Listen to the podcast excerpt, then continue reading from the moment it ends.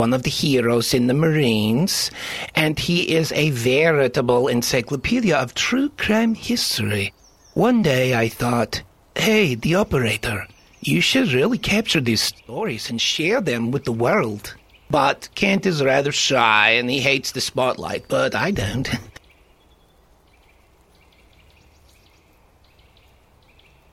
out of it. Plus, with all the ad revenue you're bound to not make, you might be able to retire in style if you get another job.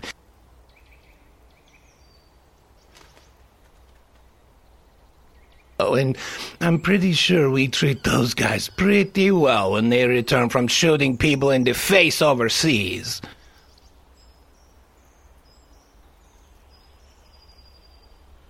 Case called True Crime Kent. Oh, and my other friend, his name's Jack, and maybe he just might show up on the show too. I'm not quite sure yet. So, without further ado, here it is. Get ready for True Crime Kent. Hugs.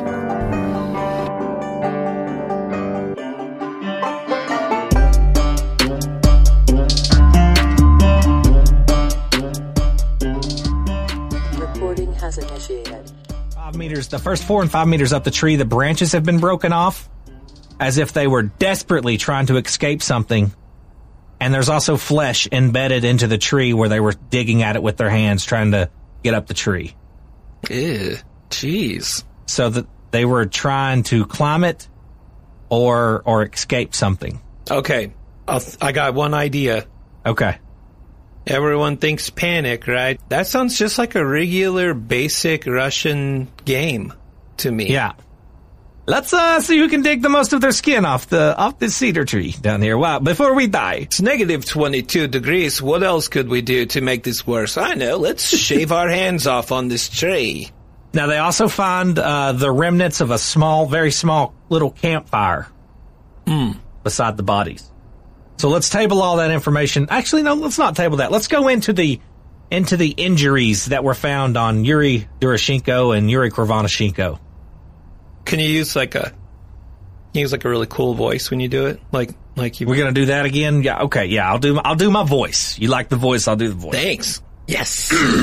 Let me get a swig of beer here.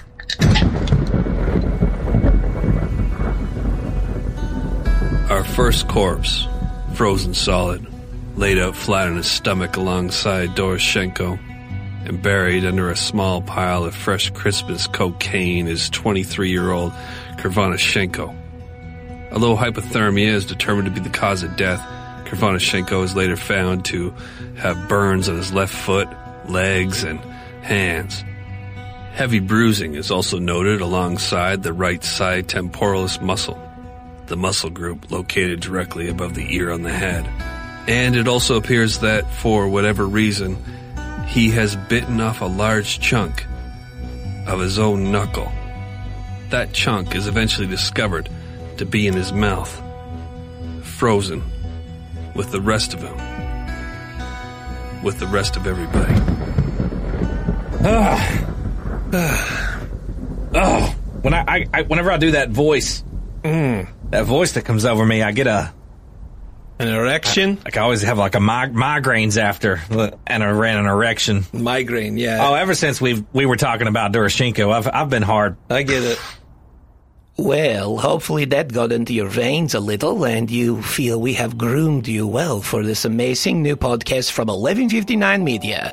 To listen to the rest of this episode and slash or the rest of the episodes, search for True Crime Kent wherever you listen to podcasts. Visit 1159media.com to always know what's the heck we are up to and if you want, support us on Patreon for a buttload more content. Yes, a veritable buttload. Hugs.